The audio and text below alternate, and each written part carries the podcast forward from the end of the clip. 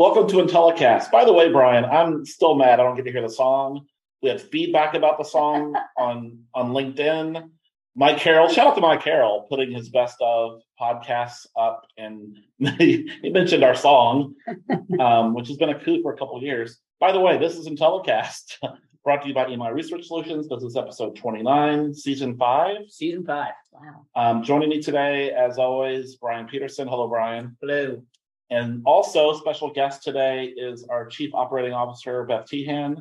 Hey guys, thanks Hello. for inviting me. Same room. This is a rare moment. It is a rare occurrence. Today, I think today is a special episode. Um, do y'all agree? I think so. Yeah. Okay. I would say it's a different episode than our normal episodes. So, Brooke Reavey, um, who's a doctor, a professor at Dominican University in Chicago, she's our guest today.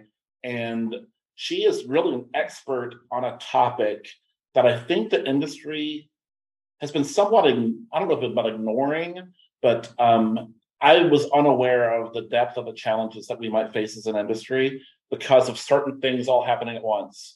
And so she's going to talk about how DIY tools, privacy legislation, HIPAA, and maybe a little bit of distrust in marketing research are all colliding, which will have a kind of a serious impact. She says it's not if, it's when. Mhm. Um, I tend to agree with her. I would encourage you to listen to the entire interview. It's a little long, it's about 40 minutes. Um, she's going to take you through a little bit of the history of marketing research as kind of a discipline, um, which is kind of unique. I hadn't heard her, that kind of perspective before. And then we'll have a discussion about how this impacts marketing research. And then after the interview, you'll hear Brian and Beth and I talk a little bit more um, how it might affect EMI and sampling more specifically. So, um, anything I'm missing? I don't think so. All right. So, um, hope you enjoyed the interview. Would love your feedback. Um, reach out to us at intellicast at emi-rs.com.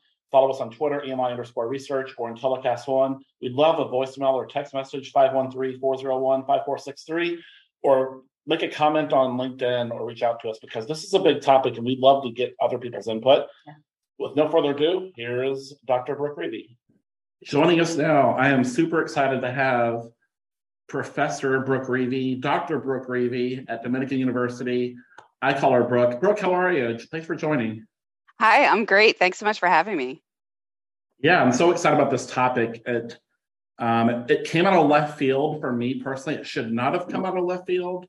Um, I love your forward thinking. And so it's been nice getting to know you. And uh, Brooke also serves on our um, professional development education committee for the Insights Association. She's adding a lot of value there. Uh, but maybe let's kind of start off with just kind of a little bit of your background. Is that okay? Sure, yeah, happy to. Um, so I um, was in the market research industry before I went back for my PhD. Um, I started off as an intern working at was what was Commerce Bank and is now TD Bank. Um, so internships, you know, that's one of the reasons why I'm on the committee. Internships are super important. Um, I was able to get my feet wet, and I realized how much I love the industry. Um, so I started off as a market research analyst there, and then um, you know worked my way up. Uh, I while I was there, I was getting my master's in market research at Temple, and then that master's provided me the opportunity to get into TNS, which is now Kantar. So many mergers and acquisitions over the years, um, and I started off as a project director and um, worked my way up there. Um, then I left and went to Harte Hanks for a little while. Um, I served I served as a market research manager, and it was interesting doing um, all of the direct mail types of analysis and getting a better understanding of how to record and look at see what promotions are working. Um, but ultimately, uh, the you know the crazy side of me took over, and I quit my job and traveled around the world for a year. And while I did that, I was um, applying for PhD programs. So I took my GMATs while I was in Thailand. I applied for the different schools in Vietnam. Um, I had my actual interviews while I was in, in India. Um, and then I ultimately accepted where I was going to go to, which was Drexel for my PhD in, when I was in Ethiopia. Um, and then from there, I came right back and went in for my PhD and started studying the thing about PhD school and you know in marketing is that it's essentially market research, but like on super steroids. It's just that no yeah. one, there's just no real coordination between the market research industry and academia anymore. It's just we've kind of grown apart. And so um, we learn all the techniques um, that I had learned when I was in working and when I was getting my master's. Um, we just have to learn how to write them up in a little bit differently um, in a different scientific manner. Interesting. Um, that's that's such an incredible background. Um, it's hard to segue to your topic that you spoke about, the Insights Association, because it's you have such a global perspective on everything and an academic perspective. And um, when I saw your topic, I was excited because it's relevant to a lot of what we do and a lot of what we talked about. Um, it looks like its title was DIY Trends How to Plan for Many Roads Ahead. Mm-hmm. And so I could go in any kind of direction. Um, I was not expecting the direction that you went, took it in. Um, we, I don't know how to start this. Maybe we start off with um, I loved how you went through kind of the background of marketing research mm-hmm. and how you'll tell it better than me, but how it we don't have accreditation and how that happened. Maybe we can talk about that really quick. Sure. Yeah. So um so one of the things we kind of have to think about is like from the you know where did we start from and the reason why i always like to look back before we look forward is to get a better understanding. I, I am I hated history in high school, and I didn't realize that how important it was. It was one of those things that as I got older and I started to appreciate, we need to like, you know, there's no point in reinventing the wheel. And part of what I really liked when I was getting my PhD was that I had to go through the history of marketing. Um, and so I, I learned from a very, you know, um, early time of of what what what happened where did marketing come from because it's something that i think in our modern era we just kind of take for granted um, yeah. so thinking back like you know going back to where we began economics is our cousin um, and so economics dates back 4000 bc and so people were talking about supply and demand back then. Um, mm-hmm. and marketing only really emerged um, in about 100 years ago. Um, a little bit over 100 years ago, we broke off. And one of the reasons why we're called marketing is because we were, um, there were economists that were behavioralists, and they were saying that it's more than just that we can't just set price on supply and demand, because at that point there was industrialization. We started looking at the fact that um, you know the locomotive was really influencing how we could move around uh, supply. Um, you know, it really it was just something that was just a, a kind of a um, a very busy time um, for theorists to start fighting about stuff. And so there were a group of economists that kept saying, no, it's the market. The market demands demands the price. The market is the one that sets the price. It's not supply and demand. It's the market. Because we had um, all of a sudden we didn't we weren't just stuck in our little little villages of where we could get our flour. We could all of a sudden we could get flour from wherever and we could decide maybe I like the packaging that is set up in a um, or the the type of milling that was going on with my flour from a different um, producer. And so that was what what economists started to see. And so from there, um, economics and marketing broke off, and marketing became its own discipline. Um, and so we started going through, um, you know, these big changes in history from that. So the first uh, part, part of time was um, was thinking back in, from 1920 to 1940. Basically, we had um, it was like our questionnaire era, and we were going through uh, going through a consensus. And so, um, you know, uh, we have to kind of um, think back to like what that actually means and why we cared about that. Um, well, one of the things is that you know trying to actually actually asking people what they wanted to do and what they what they want was huge. That was like something innovative for them because we were still kind of caught in our production area era of marketing as I make this product and you buy it or you don't. And then we started realizing like, oh, uh, consumers actually do have a choice. They do have a, um, a preference. Let's start asking questions. Um, and so, you know, for 20 something years, we were just kind of just asking questions and looking at it from a more consensus perspective um, from 1941 to 1960, we started looking at more motivation. So we realized that there's actually uh, consumers are oftentimes buying um, for for multiple reasons. Could be that there's um, you know a, there's just some sort of um, you know they want to be more affluent.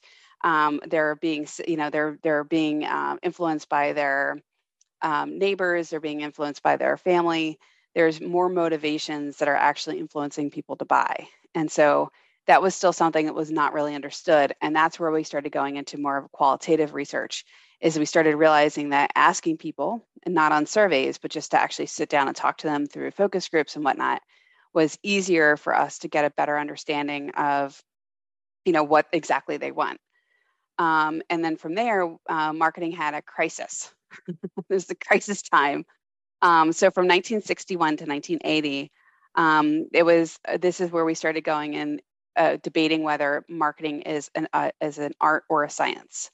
And so the reason why that matters is that that was that was the determining factor of whether we were considered um, a discipline in um, in a you know in a university academic setting. So discipline is um, anything you would major in, basically.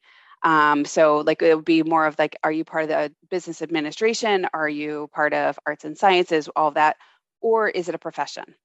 So marketing as a profession would be more along the lines of like an accounting degree. So because and you'd have to get certified afterwards to make sure that you have that you have all of the knowledge of what you should.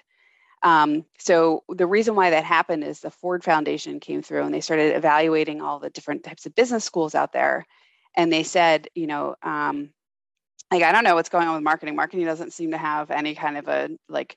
There's no real set curriculum going across the board marketing is more um, like you know marketing is more of a uh, is more of a profession and so it needs to be taught more like a profession and all of the academics were pushing back and saying no no no no it's a discipline. We have theories. We have theories that we that we use. They're mostly from psychology but there are theories.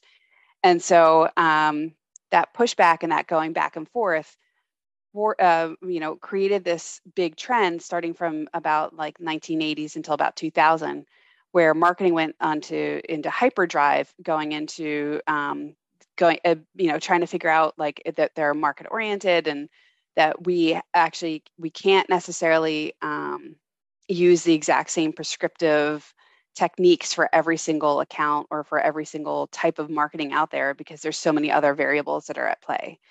So ultimately what happened was that we decided that the you know the the powers to be of the ford foundation and all of the academics decided that we were disciplined and we're not a profession. And so that that is key because if we were considered a profession there would be a certificate. So that would be the uh, cpas out there the cfas out there the actuaries that have to get certificates um, all of the different types of insurance folks that are out there. Those are all professional degrees. It's just that in the you know in the ivory tower being part of a professional degree is not doesn't have as much of a an elite status. But um, you know going looking forward we're i think we're at the point now and because our discipline is so young in comparison to other areas within business that i think we are on the, the path going towards being a professional degree as opposed to being a um, you know a, a being a, a discipline right there real quick yeah. And and I want to bring Brian and Beth in um, because this is where it gets fun, I think, is this next part. And we're kind of grounded on the thank you for the history there. And that, mm-hmm. fascinating to me. I never knew a lot of that since I don't have, I didn't go get my PhD and understand the history of marketing. I'm not sure if Brian knew that history. And I did so, not. Um, and I think it's so relevant to our industry today and kind of um, what you said that we might be moving towards more of a profession rather than a discipline. Mm-hmm. So, so how is that relevant to today? Maybe is the question. Sure. Um, so, as we're if we move towards a profession as opposed to being a discipline, um, we have to, for one thing, we kind of have to agree on what's going to be considered professional and what's going to be considered discipline. So, for the most part, any area of marketing analytics um, and digital marketing, since we're getting into those are very prescriptive. Like you do have very set rules as far as like what you're looking at. If you think of the if you think of like what's going on with any kind of digital marketing, of the analytics behind digital marketing, it's much more like an accounting class than it is um, you know going through your marketing communications and figuring out what email is best to write like what types of words to use So when we go from that direction, um, what would happen then with the profession is that there would need to be some sort of certificate um, or certification, and there would have to be continuing education credits that would allow us to, um, you know, show that we know what we're doing and we've been keeping up with the industry. Um, and market research, uh, you know, kind of got caught up in that. It's we've let kind of let that go. Um, market research has always been the area that has been much more um, of the professional side as opposed to the discipline side. Um, market research always has always been about how do you gather the data, how do you analyze the data, how do you interpret the data, um, you know, uh, making sure that we're asking the right questions um, and applying the scientific method to that. But we've kind of let that go. Um, and we're starting to see that now with the democratization of, of data and the democratization of market research. We're starting to see that people just can assume that they can, anybody can do it because they've got these platforms that are convincing them through some degree of hubris that it's um, that it's easy peasy. Yeah, and this is where you know I think that a lot of people have been saying this for a while. We've been saying this for a while that um, with with the proliferation of DIY tools, um, which is where you were taking this discussion, mm-hmm. anyone, literally anybody today mm-hmm. can design a survey, mm-hmm. acquire a sample of that survey, mm-hmm. write a report, and yep.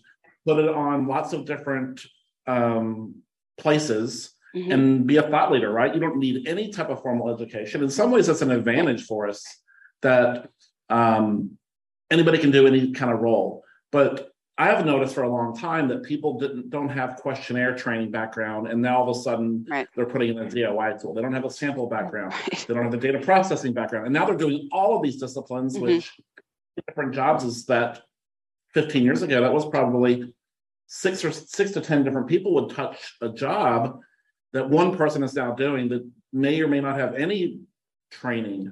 So that's always been kind of, I don't know, we've talked about it. Right. Build the quality of the report that's the output from that type of uh, research project. There's no quality standards around that. And there's no, no. Uh, peer review. Yeah, right? no. peer review.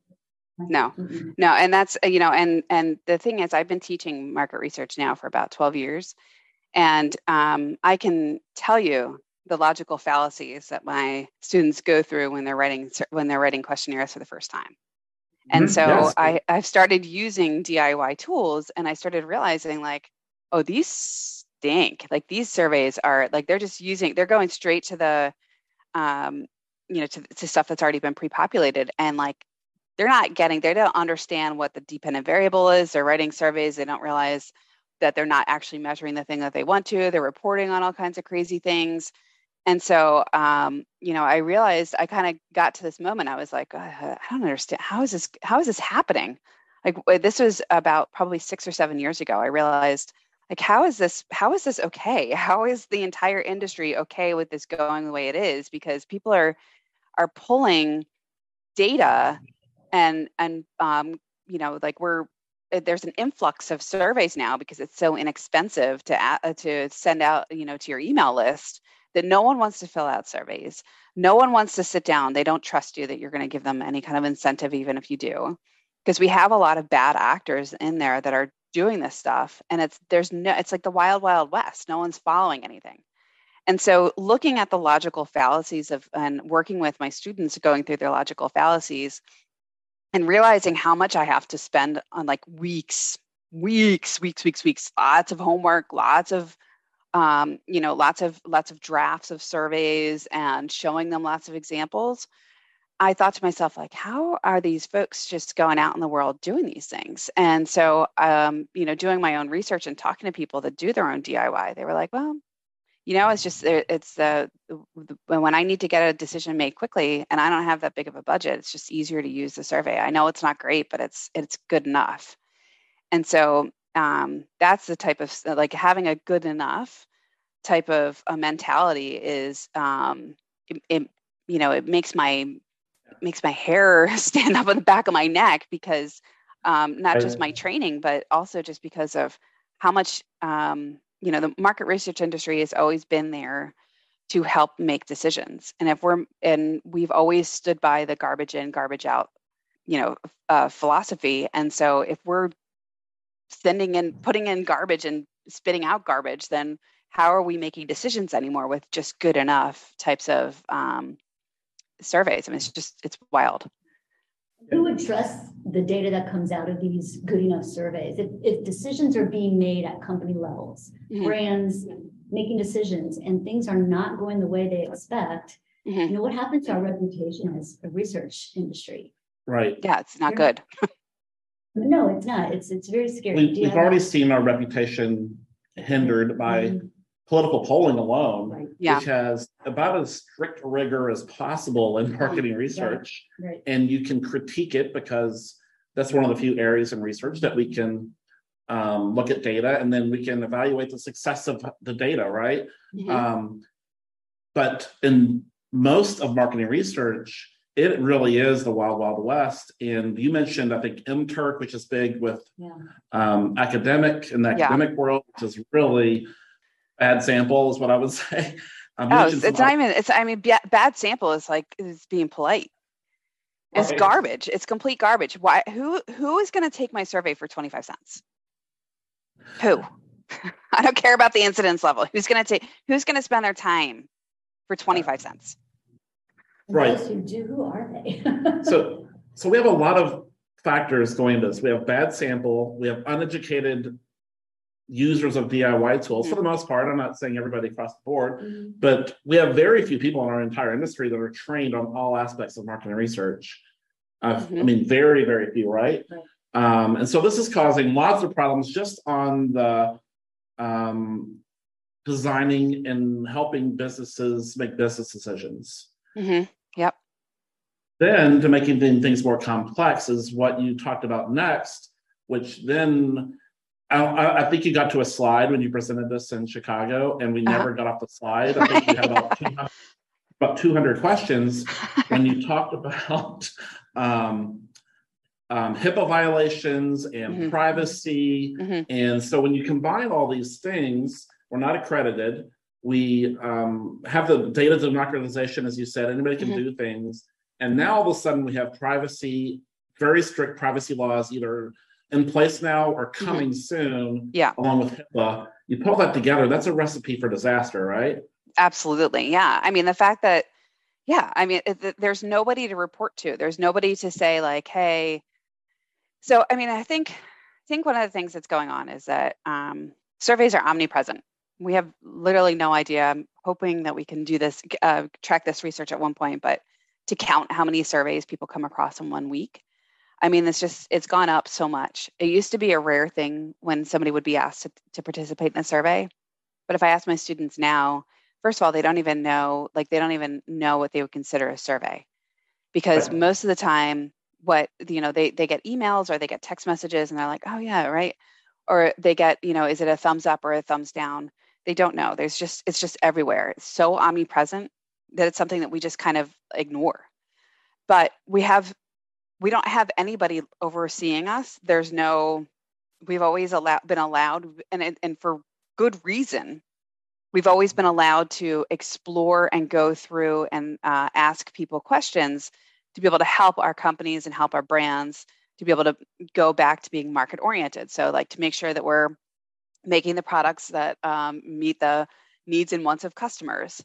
But as we go forward and as things are going being more individualized, it gets harder and harder to um, to be able to to wrangle that. And so, um, yeah, it's it's it's it, to me, it's just it's uh, it's wild, and it's something that you know I I, I don't want to sound like Chicken Little and saying that the you know the sky is falling, but there is something beckoning on our you know uh, coming around the corner that's going to be not so good for the industry, um, and we need to take we need to take a big long hard stare at and and stance about figuring out what exactly we want to do about this.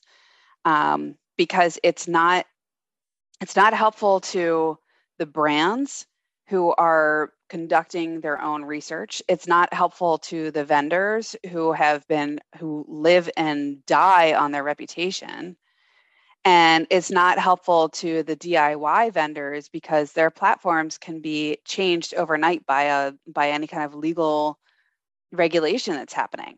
So Mhm. we shouldn't be blindsided by this. We should be thinking about this from a more proactive perspective. You know, this is not just like, oh, somebody might come in and steal my identity through through email. This is not we're we're past that. That's spam. You know, we're thinking this is more of how how is it possible that I can be going onto a survey into a DIY survey platform and asking any question I want that you know like it, it's that if I was a- at a university level, I have to go through something called the Institutional Review Board. It's IRB. And uh, folks from other countries, universities, they have to go through something. It's called the Ethics Board. It's the same thing. It's just different countries. And I have to have every single survey reviewed by them. I have to put in an explanation of the sample that I'm using, and I have to justify it. So at the university level, when I have been like years of training and making sure that I'm not going to be hurting or harming anybody by asking these questions, if I still have to go through these committees.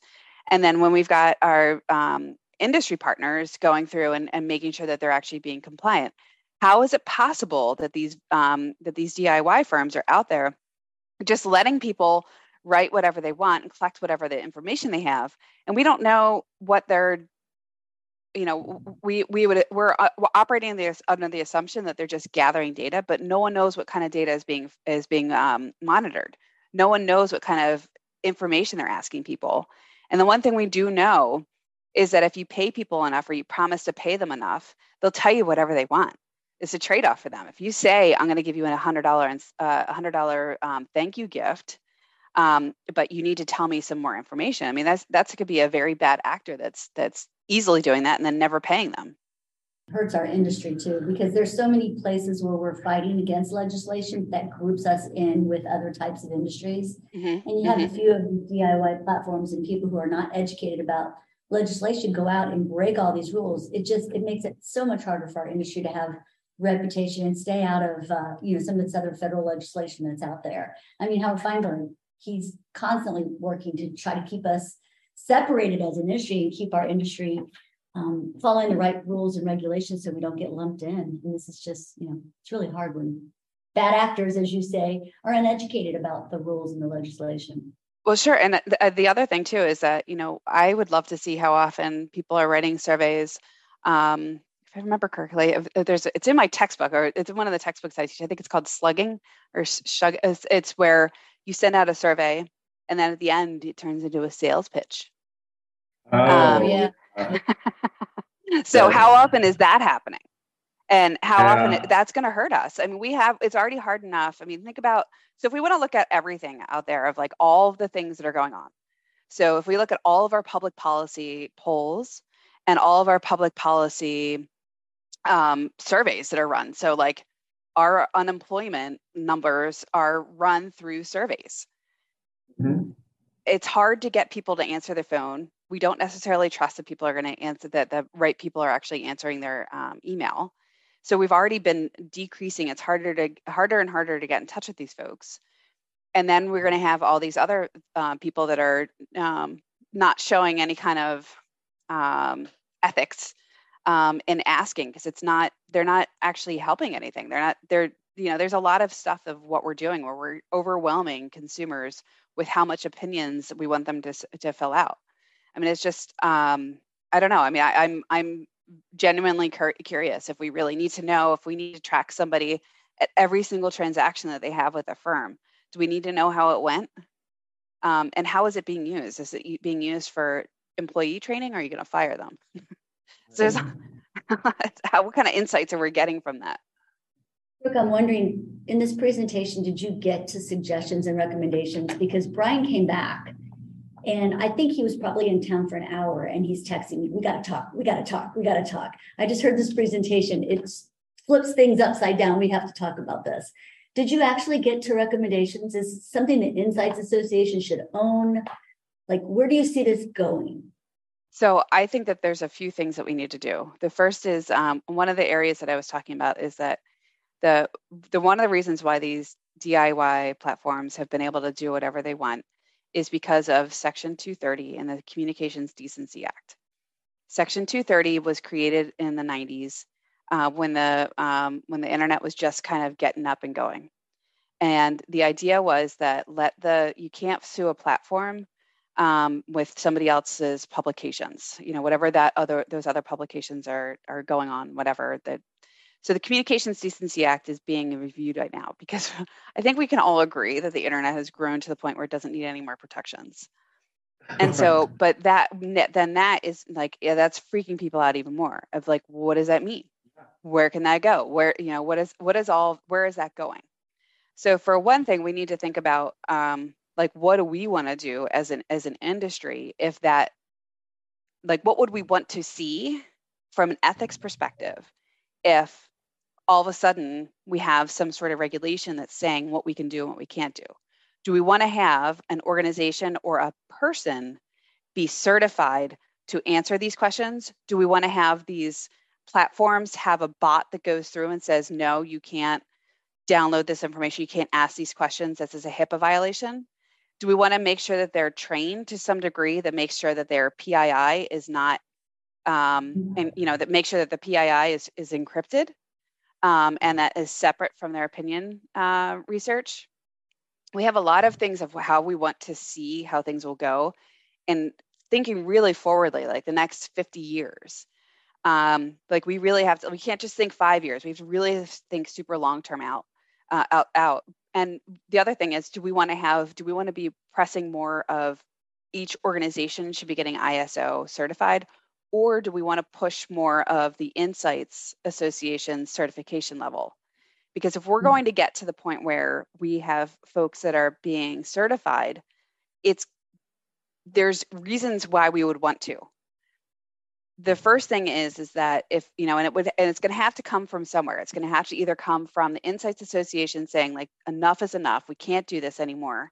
We saw this recently from another discipline within the registered dietitians registered dietitian said we can't just have people just going getting their bachelor's and getting and getting certified this is not okay so they required people to get their masters to then get certified and you can't be a registered dietitian and work anywhere without a certification so do we want to build that up from internal and say you can't work in a market research firm without some degree of certification or a master's but master's is even we can't we, we can't um, uh, without a certification, we can't make sure that the curriculum is the same everywhere. Um, mm. And so we would need to make sure, like, what do we want as a consensus, and like, who are the major thought leaders about where we want to go. So there's so there's a couple things, or you know, and we have to think about what we want to do. I personally think that we need to for the future because marketing analytics is, you know, we're we're kind of going through this. It, it, you know, uh, sorry, it's a, it's hard to it, it's hard to articulate, but um, because marketing is such a newer discipline in comparison to all the other disciplines within the within business administration, we're we're kind of like we're like going past the teenage years into our adult years. You know, if we mm-hmm. consider ourselves that economics has been around since 4000 BC and we've only been around for 100 years, like maybe we've been like toddlers for the past little while of trying to figure out what the heck we are. Marketing analytics is its own discipline at this point. We it is our one of the one of the main theories that marketing owns, and so um, that I that area I think needs to get certified. I think that we cannot have people that are going out and saying like, yeah, I took a marketing analytics course and I just use this platform and it tells me what to do.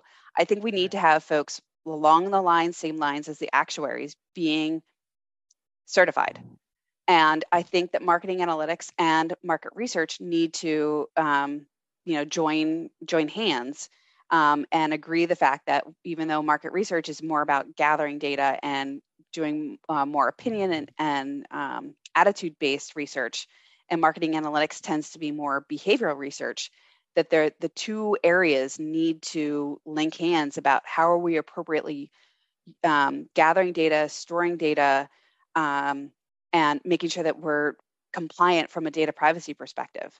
Because we have companies, I mean, I'm sure you guys have come across this before where you're working with a brand and legal just gets in the way and it's like, nope, sorry, PII is there, can't get the data. Well, we've stripped mm-hmm. it and we're gonna, um, you know, we're, we've anonymized it. Can I can I give them the data? Nope, sorry, can't do that. And so you instead of these like hurdles with legal, if we have somebody who's certified and we know that they know how to separate the data, that is a risk mitigation for the uh, firm at many levels. Um, so there's there's there's that, and then we also have to think about um, you know now that we're coming across this, I don't I can't remember what it's called. It's not it's like the new safe harbor, the agreement between Europe and um, and uh, the U.S. and the, our data data transactions. We have to start thinking about how what does that look like because GDPR is much more strict for uh, for privacy and how we're allowed to use PII than in the U.S. So I mean, I, I don't know. I mean, I I like I don't I never want to sound like a like chicken little, but I I see big problems ahead if we don't come to consensus about what we want to do. Um, I completely agree, and I want to back up just a real quick. I would encourage everyone to Google Section 230 of the Communications Decency Act. I did, and um, I think how it's relevant for most of us for researchers are that typically a company like Qualtrics or Focus Vision would be immune from legislation if like a HIPAA violation occurred, right? Mm-hmm. In almost all cases, and it wasn't designed for Qualtrics; it was designed for lots of things on the internet, lots of different platforms. Right. But I just, on my research, I'm sure you're you've done more than me. Congress is considering 14 bills that could amend Section 230, which mm-hmm. could repeal it or limit the scope. And yep. that, if that happens, then we're going to be forced yeah. to somehow figure this out. And I don't know if we want someone at Qualtrics determining this right. oversight, right? right. I yeah, I, I mean, so right, Qualtrics Qualtrics is in it for themselves. Like, I mean, I, like they're a great platform. I use them. I have, I teach my students how to do it, how to use them. AYTM is great too. You know, they have beautiful graphics. There's a lot of really good things out there. I haven't used SurveyMonkeys in a long time, but there's you know and and the thing is uh, you know every big research vendor is always like well you know we have our own diy tool too. Well there yeah. we're all uh, every single diy tool out there and and and i do dif- disagree. I know that the insights association just came out with um, another uh, report saying that there it's still two uh, the diy um, market is still 2% i disagree with that. I think it's closer to they because they consider HubSpot and all the digital uh, analytics uh, uh, areas separate, and that's 17%, I think that we're actually talking about 20% of the market. And when we're talking about 20% of a $960 billion market, I mean, that's pretty big. Um, and that's only what we know about. You know, there's still there's still figure we have to figure out how we're actually going to like calculate this and what what's considered self-service and you know yeah. just, if i create a dashboard is that considered self-service like what what are all of these things and it really mm-hmm. comes down to um, you know following along and looking at where data is and where data is going and how data is being used um, and particularly within the marketing um, organization and the marketing department and one of the things that i also talked about in my um, talk was about data democratization so we've got this big push on everybody wanting to be able to get access to all the data at any given moment. And so there are these insights engines that are being uh, built that cost millions of dollars at big, huge firms. So, like your Unilevers and your Walmarts. My husband, he's a consultant who works with Mayo Clinic. Um, they are doing um, something with, uh, with with data democratization um, we i just talked to some my one of my friends who's um, doing something with the data democratization for all of her vendors. She does she deals with um, she's a retailer. And so we don't want to we want to be in a position where we don't have somebody who's a paper pusher which i totally yeah. get. But at the same time we're just running with all this data and your data is just going left and right all the all these different places. And it's very personal information that we provide. And there there's just there's a lot of um, information that that's out and being gathered about us and being sold and brokered and you know 50 times over a day um, that we have we can't keep a, a, a, good we don't have a good handle on. That's one of the reasons why gdpr was created. Um, i happened to be living in romania for a year when gdpr was first initially launched. My husband created the center of excellence for pwc uh, europe while he was out there. So I that was a big dinner conversation is all the different areas about GDPR. Um, and so I know we're a bunch of boring people over at my house. Um, but we, you know, thinking about all of the ways that we can um, that uh, that where there, you know, once once GDPR came out and there was all these reports about things that happened. So, like for example, um, GDPR was is, was used for um, a lot of governments that were uh, less than ethical to um, to be able to just go ahead and, and create fines for people. Uh, you know, they asked Uber. Um, they find when I was when I was living there, Romania fined Uber because Uber was uh, um, asking people for their location and they were gathering their location for where they needed to get picked up, and that violated GDPR. And so they fined them many millions of euros um, which obviously there's no way that Uber could operate without asking for somebody's location. Um, but uh, well, uh, but the other thing too is that trying to understand how, like, how what kinds of data is out there and what's being misused. So there was a, um, a report of a of a German um, who asked Amazon to send all of his Alexa recordings because we know that Alexa is just constantly recording us. Um, and he was given uh, like 72 hours of tape um, for somebody else's conversation somebody else that it wasn't him it wasn't his house it was somebody else's house. And so we've got a lot of things that we like you know that's that's a big problem from a consumer privacy perspective and also from a company perspective from a reputation perspective. It's hard to keep track of data. I mean anybody who's had to deal with databases that was one of the key things that i learned being a, you know um, an intern and doing market research being an market research analyst at a bank was that trying to keep track of all the different data that's going across all the different databases and uh, you know all the different types of errors that come up when you're trying to merge that and then where do you save the data how do you use the data um, i mean these are some of the key questions that i think as a as a marketing analyst you have to you you really have to spend a lot of time thinking about the ethics of it um, okay. Anyway, sorry. I've been yeah. I could talk about this all day long. I don't want to. um, so I'm not sure. I, originally, I thought this would the solution would be forced out of Europe because they seem to be ahead of the US in terms of like privacy and regulation and data. And there's probably more distrust of marketing and marketing research in Europe than there is in the US. But I think if Section 230 changes, that's going to force in the US so to I me, agree. I don't know what your goal is. Like by this talk, my guess is to raise awareness. I think we should be talking to people at ESOMAR about this. We should be talking to Insights Association, Melanie yeah. Howard, Kristen, and Lisa Wilding Brown at ESOMAR, and starting to build awareness to this and um, maybe a committee forums of some sort that offer suggestions for the industry. Yeah, I, I agree. I mean, I, I don't want to be so the thing is is we don't we can see what happens when uh, lawmakers make decisions for us and then we get caught in the we get caught in the crossfire. Um, you know nobody saw what was going to nobody realized what was going to happen in california when they changed their uh, incentive or whatever i can't remember how the law was written but it wound up being that incentives were going to have to be at the hourly wage and you were going to have to report it and blah blah blah. So all of that stuff like we were caught in the crossfire with it because we didn't see it coming. And so i think there needs to be a forward looking committee that is saying, okay, so what would this look like now? Because now there is just, it's so easy to collect data that it's, you know, you can have the servers that are buried under the ocean that are collecting all this data and storing it into these big data lakes. What do we see our industry doing?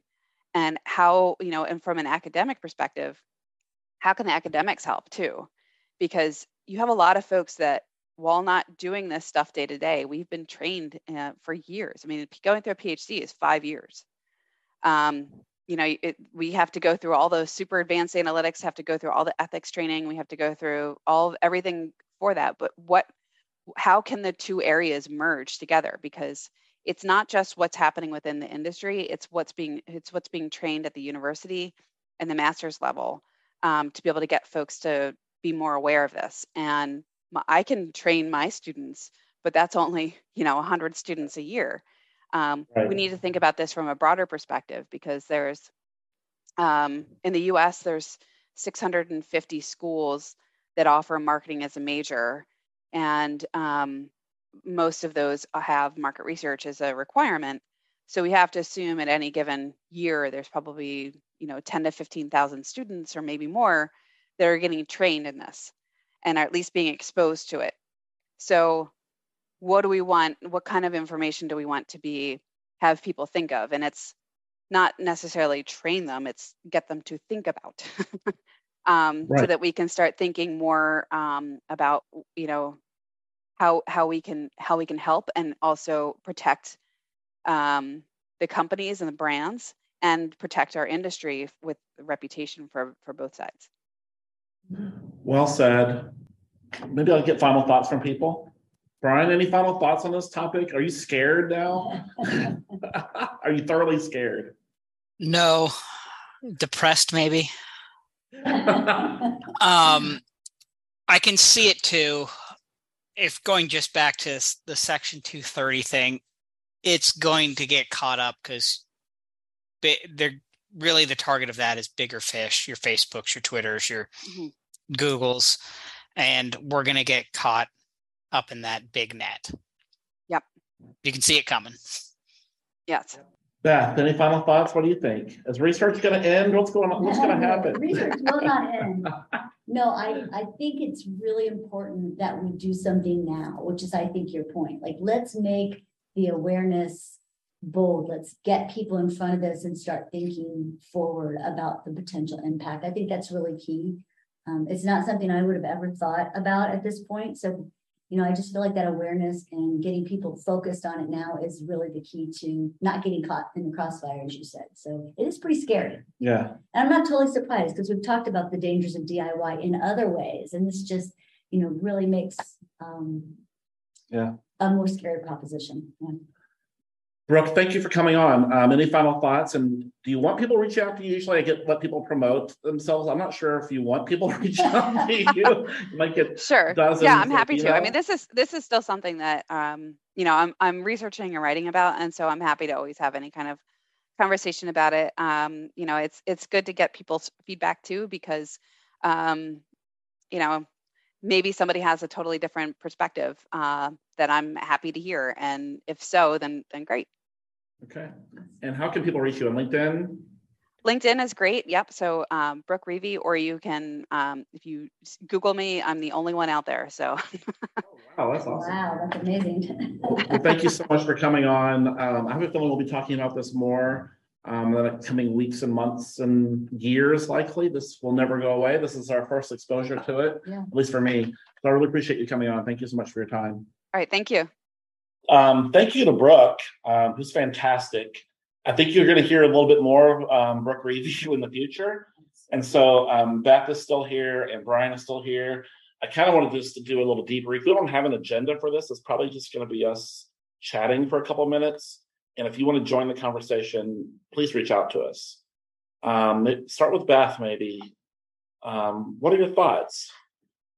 What a great conversation, first off. I think she's just got so much to share that you you'd mentioned in the intro that maybe the industry is ignoring some of these issues. I'm not sure if they're ignoring or maybe we just haven't connected all the dots here. yeah, There's a lot of different things that are coming together to show the impact potentially this could have on our industry. And maybe it is just we haven't sat down and thought this completely through. So I, I mean, really, I'm in deep thought right now. There's just so many things going through my head about what we should be doing and considering um, as an industry to try to put some things in place that would protect us. yeah. Yeah, I think that's where I'm going. It's just a lot in my head right now. It's very deep. Brian, go ahead. I think part of why maybe it's not a bigger topic in the industry is that the urgency isn't there. Yeah. We have other things that are more urgent. You have new data privacy laws at different states popping up, and it's more of a we use a checkers mentality at this Mhm. point and not the chess. It's I Mhm. gotta get I gotta deal with the thing that's in front of me versus thinking five, six moves ahead. Where Yep. this is what Brooke is thinking about, five, six moves ahead. Yeah. Right. That's probably true. when she presented this topic in Chicago at our North Central Insight Association chapter fall conference, um, you know, she got really deep, kind of like she did in the podcast, and she said, "Hey, who here has heard of Section 230?"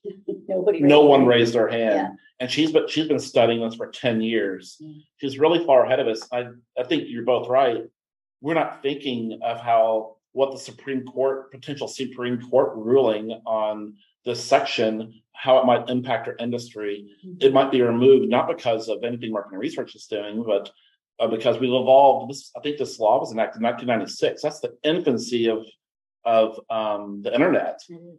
So we're evolving, and it's really kind of designed to um, get rid of the immunity of uh, platforms such as I don't know, like Amazon, Apple, Google, uh, potentially, so that they share the risk, and then that will also in turn our platforms, how we think about platforms and research, which are I don't know, DIY tools, um, databases, um, survey platforms, and so the Qualtrics of the world, the AYTMs of the world, um, those types of things could be impacted by this.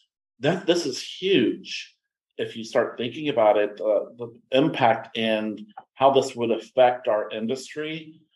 I love the fact that there might be, I don't know if this will happen, but accreditation in our industry. I know Brian thinks that it's surprising. It's not my character to love more bureaucracy, right? I'm more of a Correct. remove the bureaucracy kind of guy. But I agree that not everyone should be allowed to just create a survey when there's risk. Mhm. And Um, it's risk to the industry, not just to that survey or to that company. It's yeah, reputational to our, to our industry. right. I want to back up a second. You Yeah. mentioned section two thirty, and after we recorded this, Mhm. the news came out that the Supreme Court is taking on that case having to do with section two thirty. Again, not in the market research aspect of it, but But it as, bleeds over. but Facebook, Yes. Twitter, Yeah. those, and we are probably going to get swept up. As We're, always. we're collateral damage essentially. Yeah. Yep. Yeah. So Howard Fienberg will be earning his money. Yes, he will. Howard Um, needs a raise. We need to call out to him on the. the Howard needs a team of people because it's hard enough to manage all the state privacy laws and all this stuff that's going on. Now you have this on top of it. Yeah.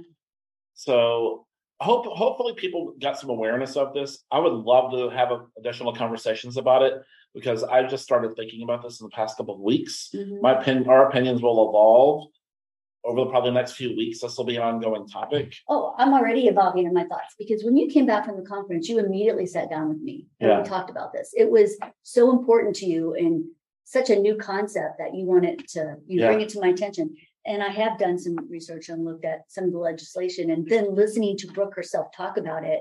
I mean, this is really important and it is going to take a while for people listening to this to actually go out and do some of their own research and kind of understand it better before it gets the attention that it deserves. I think it's going to take some time. Yeah, and we may not have a lot of time because the Supreme Court will rule on this in June, Yeah. if not sooner. And who knows how that's going to look? Things might, our industry might change in the next nine months. Can we talk about the accreditation a little bit? Because Oh, please. I think it- it's interesting that that's one of her recommendations. And she mentioned IRBs, all the Mhm. academics and even some of the government contractors working for a government contractor prior to joining this company. We always went through an IRB. So I'm wondering when we think about accreditation, where would that accreditation sit in the process? Mhm. What are you guys thinking about that? I don't have a clue. I think we could treat it as you pass a test as an individual, Yeah. not as a company. I think it's more of an individual. And then I think we have to have continuing education credits. Yeah. Like an attorney passes a bar exam, that's a test. Mhm. And then has to do so many continuing education credits a year, right, to maintain that. You'd have to because legislation changes that Yes. quickly. Technology changes that quickly. So you can't, not a one and done. So the test would be around GDPR Yeah. and CRPA Mhm. and things like that. I don't, Brian, you probably have an opinion on this. He does. I do. So as you, as my wife, I've said, is in mental health, so she has to go through this accreditation. She has her certificate. She has to have her continuing education. But for me, and I'm surprised that you don't fall into my camp here, is that I am We switched. I get I am against that national accreditation piece, saying that because how everything is so different, having that national one, I don't think makes sense. It adds additional layers of bureaucracy to it, which I feel is just going to slow everything down. It will. There is a component within marketing, though. If you think of like marketing platforms, Google Analytics, you can take classes through Google and get Google Analytics certified. HubSpot has a marketing automation certification through their platform. So you have understanded how to use this, how to run it. There are some law components in it as well. But you can say, hey, I am HubSpot certified. I think that is where we're probably going to end up. Like if you let's take like a Qualtrics like a? Qualtrics certification, Yeah. and they maybe have to add a little bit extra into law component. But hey, but now that it's a CYA essentially that they say, well, they covered it. If they broke it, you didn't follow this. I have to take away your certification. That makes certification. some sense, actually. It Yeah. really does. Because if you think about it, someone completely DIY who's had no training and certification, the risk on the data that they're reporting is pretty high. Mhm. Who takes that, who takes that responsibility?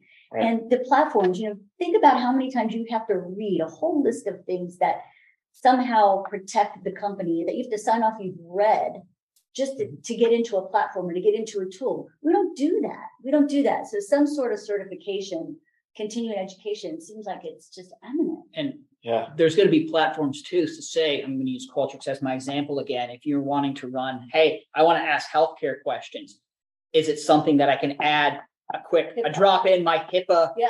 HIPAA release form right in the beginning. That's Hey, I'm asking this in here. And instead of them having to know it, it's, oh, I'm asking, are you asking HIPAA stuff? Yes, this is being added to the front.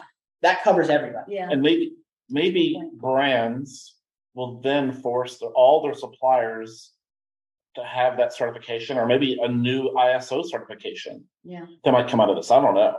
Right. But something, this is the type of stuff that will industry hopefully will be talking about soon. Because we, to her point, I think she said this in Chicago, not on the podcast, but it's better if we try to control our destiny as an industry rather than being forced upon and, and piggybacking what Congress says about things that don't really apply to us. So we just get piggybacked into it, right? And then there's a whole European thing that's a whole other variable that we can't control because who knows if this will happen in the EU before North America and ESOMAR drives this globally. I don't know. I hope more people invite Brooke to speak at conferences, mm, to leadership, to executives. I think it's a it's a really important topic, as you said, that hasn't gotten the attention. And I think just the discussion around it will bring the kind of next steps that we all need. Yeah. Well, thanks for the discussion. This was good. Um, again, reach out to us if you have any questions. Uh, you want to talk about it. Happy to have somebody else come on. We've done this in the past where we thought we had an episode and then all of a sudden it turned into a four part series. I would love it if that's what happens. So if you have an opinion on this, reach out. And we really appreciate you listening to nearly an hour long podcast. Uh, thank you so much. Have a great week.